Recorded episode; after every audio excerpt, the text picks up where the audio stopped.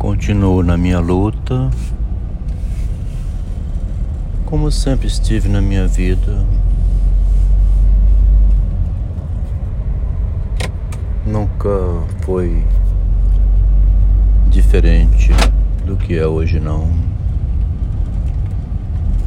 Uma luta solitária, né? Ocupar-se da existência não sucumbir aos contrastes.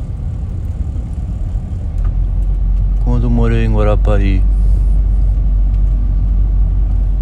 em 1981,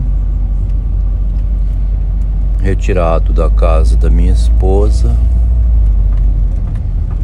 estava só lá, tocando uma obra no edifício que era mesmo hotel Coronado com um mestre de obra da Sergem chamado Manuel, arrumado pelo Edson Lírio. À noite, sozinho, ouvia um LP, músicas de Fagner, que eu lembro mais também ali eu arrumei um livrinho. Foi ali que eu arrumei um livrinho chamado Longe é um lugar que não existe. Recobri o livrinho de dedicatórias. Que foi uma pena que foi destruído. Continuo agora na velhice, na minha luta, tentando resistir em pé. É um jogo estranho a vida, né? A gente pode acusar ninguém não, porque é movido pelos próprios desejos que depois eu descobri são desejos inconscientes, mas não é o inconsciente infantil, não. Isso que é o interessante, né?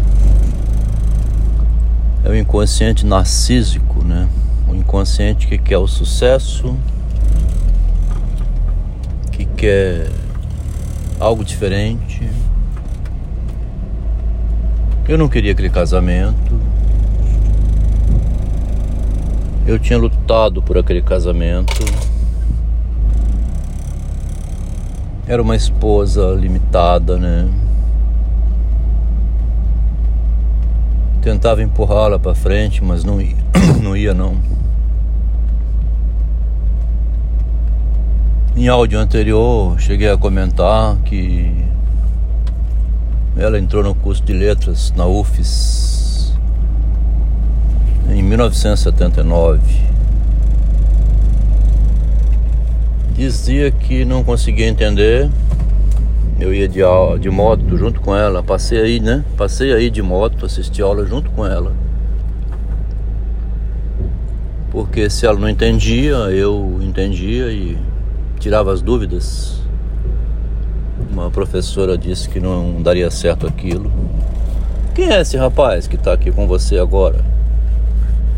1979, né? Uma professora observou que tinha um homem junto dela, fazendo companhia em sala de aula, e que não conseguia aprender. É o meu marido. Ah, mas isso não vai dar certo, né? O marido vem assistir aula com a esposa para ajudar, não, não dá certo não. E eu tinha ilusão que podia dar certo. Estudar junto com minha esposa, meu amor, né? A pessoa que eu tinha escolhido para ser minha companheira na minha vida. E eu, por coincidência, procurando um emprego, encontrei um estágio numa empresa que tinha uma estagiária de engenharia. O meu estágio era de engenheiro formado Eu chamo estágio porque entrei para trabalhar de graça. Encontrei um amigo meu chamado Emir Batiste, que me admirava muito na UFES, como estudante de engenharia. Modéstia à parte, fui um dos melhores estudantes naquela universidade. Meu coeficiente de rendimento era mais que 9,5. Só tirava nota alta, né? Nota 10. Uma autoexigência incrível, né? Eu sei que o Emir então me admirava muito e ele me arrumou uma vaga porque ele trabalhava na empresa Proto Engenharia, era engenheiro do, de confiança do Edson Lírio. E o Emir, conversando com o Edson, depois me falou o seguinte: o Edson concordou de que você entrasse como aprendiz para ficar lá ajudando nos, nos trabalhos da empresa. Vê se pode uma ideia dessa. Né? Vê se pode uma ideia dessa.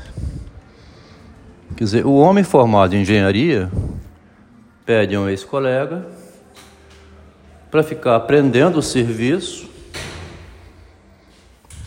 e o dono da empresa concordou. Fiquei aprendendo o serviço. Um dia, os currículos que eu tinha distribuído de engenheiro, né? Me convidou para uma entrevista. Eu fui com minha primeira esposa. Ela do meu lado para escutar, né? Quem sabe era um bom, uma boa proposta. Era para uma obra que ia ser construída um prédio. Precisava de um engenheiro para dirigir a obra. E me disseram que, meio meu sendo experiência, na construção de prédios, eles ofereceriam assistência.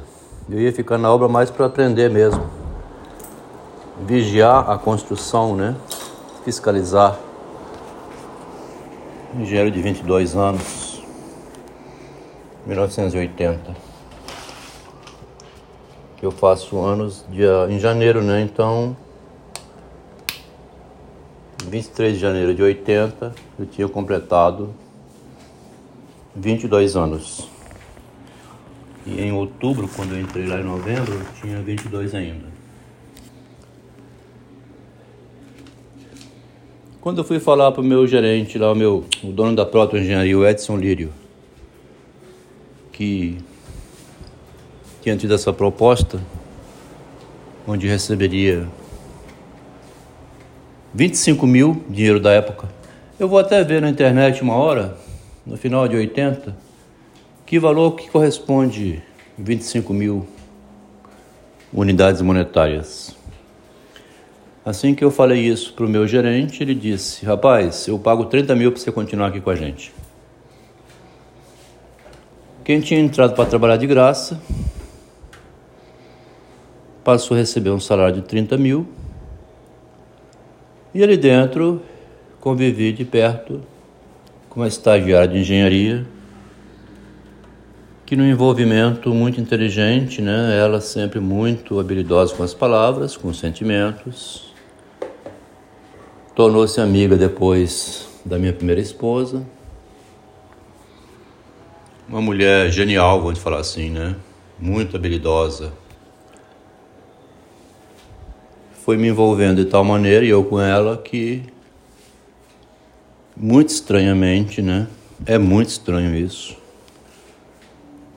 Não sei explicar não. O que que eu vi nessa moça? Era órfã de pai, né? Dizia que o pai tinha falecido quando ela tinha três anos, morava sozinha com a mãe. E tinha uma característica muito particular, ela não fazia depilação em lugar nenhum do corpo. Estranho, né? Uma mulher que não depilava em lugar nenhum.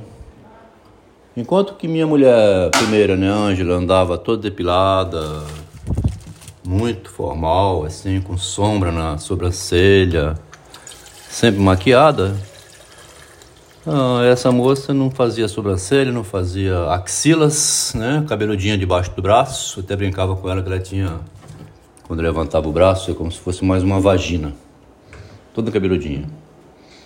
As pernas, que um colega da proto-engenharia chamava de Marta Caranguejola. Perna de caranguejo. Cabeludas.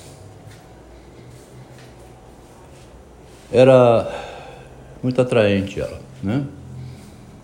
Com essa mulher eu vivi uma vida de 40 anos. Uma história, viu? Inacreditável, né? Que você viva com uma pessoa 40 anos junto, compartilhando tudo,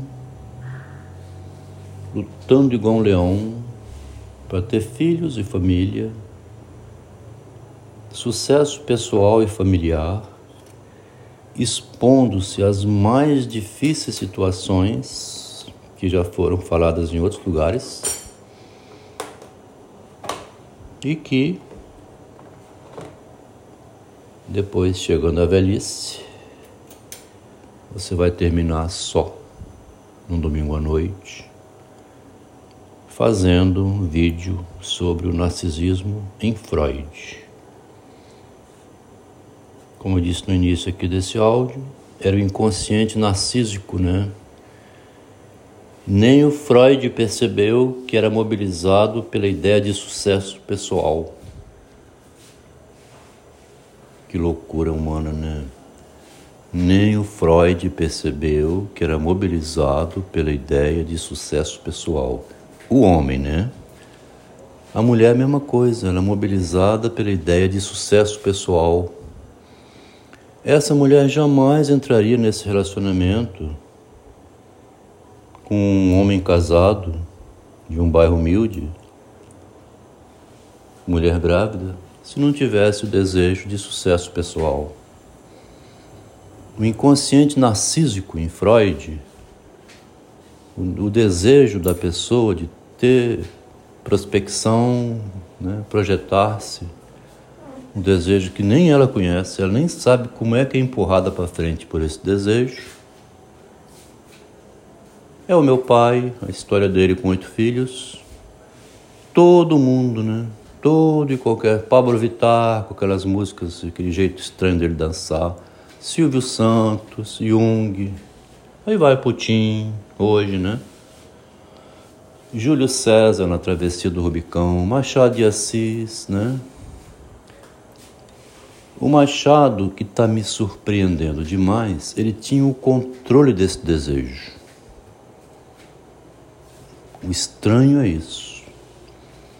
Ele tinha noção que ele queria se destacar e ele estava ciente disso. Ele foi subindo palmo a palmo. Não? Foi subindo palmo a palmo. Pelo narcisismo dele mesmo. Inclusive, é explícito isso. Não é que Silvio Santos, assim, magnatas, outros, subiram inconsciente do narcisismo. O Machado era consciente que ele queria, pela imagem dele, pessoal, se cuidar, todo cuidadoso com os riscos que ele corria, que ele corria, para não quebrar a cara. Tá? Isso. Isso que é comum, inclusive, em qualquer pessoa, né? a gente vai se protegendo na vida para não quebrar a cara, né? É comum. É comum isso aí. Mas o Freud não viu, não. Vou terminar para não ficar muito longo.